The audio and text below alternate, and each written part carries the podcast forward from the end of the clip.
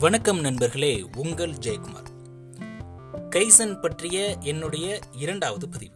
ஆயிரத்தி எழுநூறுகளில் உலகம் முழுவதும் ஸ்மால் பாக்ஸ்னு சொல்லக்கூடிய சின்னம்மை நோய் பரவிட்டே இருந்துச்சு.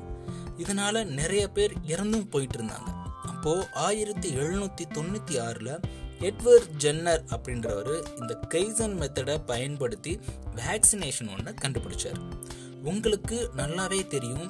எல்லா வேக்சினேஷன்லையும் டிசீஸை உண்டு பண்ணக்கூடிய அந்த கிருமி தான் ஸ்மால் மைக்ரோ ஆர்கானிசமாக உள்ளே இருக்கும். இந்த வேக்சினில் ரொம்ப கம்மியான அமௌண்ட்டில் தான் தருவாங்க. ஸோ இதை இன்ஜெக்ட் பண்ணும்போது நம்ம பாடி அந்த கிருமி கூட போராடி நம்முடைய இம்யூன் சிஸ்டத்தை நார்மலுக்கு கொண்டு வந்துருங்க. இனி எப்போ இந்த டிசீஸ் உண்டாக்குற கிருமி நம்ம பாடிக்குள்ளே வந்தாலும் நம்மளுடைய பாடி ஓ இது பழைய எதிரி தான் அப்படின்னு கண்டுபிடிச்சு அதை அழிச்சிரும். இப்படி தான் கைசன் முறையை பயன்படுத்தி ஹெல்த் அண்ட் மெடிக்கல் ஃபீல்டில் அந்த கைசன் வந்து ரொம்பவே யூஸ்ஃபுல்லாக இருக்குது ரெண்டாவது என்ன அப்படின்னு பார்த்தீங்க அப்படின்னா kaizen for business and habits ஒரு பிஸ்னஸ் ஸ்டார்ட் பண்ணும்போது நம்ம ஃபஸ்ட்டே பெரிய பெரிய ஸ்டெப்பாக எடுத்து வைப்போம். ஃபார் எக்ஸாம்பிள் பார்த்தீங்க அப்படின்னா உடம்ப ஃபிட்டாக வச்சுக்கணும்னு ஜிம்முக்கு போவோம். ஃபஸ்ட்டு டேயே மோட்டிவேஷன் அதிகமாக இருக்கிறனால என்ன பண்ணுவோம் அப்படின்னா நிறைய வெயிட் தூக்குவோம் ஓவர் ஒர்க் அவுட் பண்ணுவோம். அப்புறம் என்னாகும்? அவ்வளோதான் உங்களுக்கே தெரியும். அதே மாதிரி தான் எடுத்த உடனே நான் அம்பானி மாரி பிஸ்னஸ் பண்ணுவேன் அப்படின்னு நிறைய பேர் பெரிய ஸ்டெப்ஸ் எடுத்து வைப்பாங்க ஸோ அம்பானி மாதிரி ஆவேங்க அப்படின்றதுல எந்த விதமான டவுட்டும் கிடையாது. அதில் தப்பும் கிடையாது. உங்களுக்கே நல்லா தெரியும். இப்போது பெரிய நிறுவனங்கள்னு சொல்லக்கூடிய கூகுளாக இருக்கட்டும் அமேசானாக இருக்கட்டும் எந்த ஒரு பெரிய பெரிய நிறுவனங்களுமே ஆரம்ப காலகட்டத்தில் பார்த்தீங்க அப்படின்னா சின்ன சின்ன ஸ்டெப்ஸ் வச்சு தான் பிகினிங்கில் இருந்து இப்போ வந்து ஒரு பெரிய ஸ்டேஜுக்கு வந்திருக்காங்க. ஸோ பெரிய பெரிய கோல்ஸை அச்சீவ் பண்ணும்போது நமக்கு ஸ்ட்ரெஸ் உருவாகும். இப்படி ஸ்ட்ரெஸ் உருவாகும் போது பிரெயினில் அமிக்டலான் அப்படின்ற ஒரு பகுதி ஆக்டிவேட் ஆகும். அப்போது ஃப்ளைட் ஆர் ஃபைட் அப்படின்ற ஒரு டிசிஷனுக்கு நம்ம வருவோம்.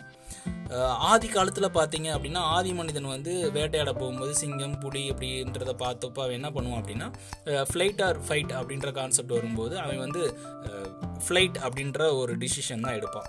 ஆனால் இப்போ நம்ம பிஸ்னஸில் நிறைய இந்த மாதிரி ப்ராப்ளம்ஸ் வரும் ஸ்ட்ரெஸ் வரும். இந்த ஒவ்வொரு தடவையும் நம்மளுக்கு ஸ்ட்ரெஸ் வர்றப்போ நம்ம வந்து ஒவ்வொரு தடவையும் நம்ம ஃப்ளைட் பண்ணோம் அப்படின்னா நம்ம எப்படி சஸ்டெயின் பண்ண முடியும்? ஸோ எப்போல்லாம் நம்ம ஸ்ட்ரெஸ் ஆகிறோமோ எப்போல்லாம் நம்ம வந்து ஆன்சைட்டி ஆகிறோமோ நம்ம பிரெயினில் இந்த அமிக்டலான்ற பாட் ஆக்டிவேட் ஆகி என்ன பண்ணும் அப்படின்னா நம்மளை வந்து கம்ஃபர்ட் ஜோனுக்கு கொண்டு போயிருங்க. ஸோ கம்ஃபர்ட் ஜோனுக்குனா என்ன பண்ணுவோம் அப்படின்னா வேறு வேலையை பார்க்க ஆரம்பிச்சிடும் நம்மளுடைய கோல்ஸில் நம்ம கவனம் செலுத்த மாட்டோம். ஸோ நம்ம நம்மளுடைய பெரிய டாஸ்க்கை நம்ம என்ன பண்ணலாம் அப்படின்னா குட்டி குட்டி ஸ்மால் ஸ்மால் பீஸாக நம்ம வந்து அதை ஸ்டெப்பு வச்சு எடுக்கிறப்போ நம்மளுக்கே தெரியாமல் பல நேரங்களில் நம்ம அமிக்டலான ஏமாற்றிட்டு நம்மளுடைய கோல்ஸை நோக்கி போயிட்டுருக்கோம் ஸோ கைஸனை பயன்படுத்தும் போது நாம் சின்ன சின்ன ஸ்டெப் மூலமாக பிஸ்னஸை அணுகும்போது ஒரு பெரிய டாஸ்க்கை பண்ணும்போது நமக்கு வரக்கூடிய அந்த ஸ்ட்ரெஸ்ஸையும் அதனால் உருவாகக்கூடிய அந்த அமிக்டலான்ற ஆக்டிவேட் பார்ட்டையும் நம்ம வந்து ஏமாத்திட்டு நம்மளுடைய கோல்ஸை அச்சீவ் பண்ணிடுறோம். நம்மளுக்கே தெரியாமல் மூணாவது பார்த்தீங்க அப்படின்னா ஹவு டு இம்ப்ளிமெண்ட் கைசன் அப்படின்றத பற்றி பார்ப்போம். ரெண்டு கான்செப்ட் சொல்கிறாங்க எப்படி கைசனை இம்ப்ரூவ் பண்ணலாம் அப்படின்றதுக்கு. முதலாவது வந்து ஆஸ்க் கொஸ்டின்ஸ் நம்மளுக்குள்ளேயே நம்மளை வந்து கொஸ்டின்ஸ் கேட்டுக்க சொல்கிறாங்க ஏன் பண்ணணும்? எதுக்கு பண்ணணும்? எப்படி பண்ணணும்? அப்படின்ற சின்ன சின்ன கேள்விகள் நம்ம கேட்குறப்போ நம்மளுடைய பிரெயினே அதற்கான பதிலை நம்மளுக்கு தந்துகிட்டே இருக்கும். ஃபார் எக்ஸாம்பிள் பாருங்களேன். ஒரு புக்கு படிக்கணும்னு நீங்கள் ஆசைப்பட்றீங்க. அது கொஞ்சம் பெரிய புக்காக இருக்குது நீங்கள் அந்த புக்கை எடுத்து உட்காந்தீங்கன்னா உங்களுக்கு நல்லாவே தெரியும். நிறைய நேரங்கள் நம்ம படிக்கிறதுல அப்படியே மூடி வச்சிருவோம். இல்லை அப்புறமேல் அப்புறமேல் அப்புறமேல் தள்ளி போட்டே போவோம். அதே இது நீங்கள் அந்த புக்கை எடுத்து அந்த புக்கில் உள்ள இம்பார்ட்டண்ட்டான பகுதி எது?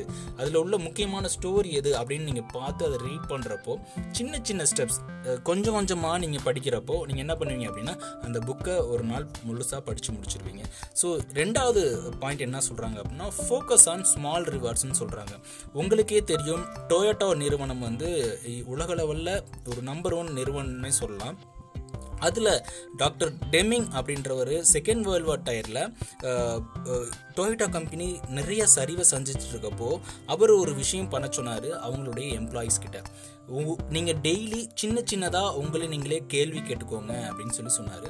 அது மட்டும் இல்லாமல் சின்ன சின்ன சஜஷன்ஸ்க்கு அவர் என்ன பண்ணார் அப்படின்னா குட்டி குட்டி ரிவார்ட்ஸும் தர ஆரம்பித்தார் பெரிய பெரிய நிறுவனங்களில் என்ன பண்ணுவாங்க அப்படின்னா பெரிய சஜஷனாக இருக்கும். ஆனால் வருஷத்துக்கு பார்த்தீங்க அப்படின்னா ஒன்றோ ரெண்டோ மூணோ சஜஷன் தான் வரும். அந்த மாதிரி சஜஷனுக்கு அவங்க என்ன பண்ணுவாங்கன்னா பெரிய பெரிய ரிவார்ட்ஸ் தருவாங்க. ஆனால் டொயோட்டோ நிறுவனத்தில் என்ன பண்ணாங்க அப்படின்னா குட்டி குட்டி சஜஷன்லாம் கேட்க ஆரம்பித்தாங்க ஸோ குட்டி குட்டி சஜஷன் அப்படின்றப்போ ஒரு வருஷத்துக்கு அவங்களுக்கு இரநூறுக்கும் மேலே வந்து சஜஷன் வந்துச்சு.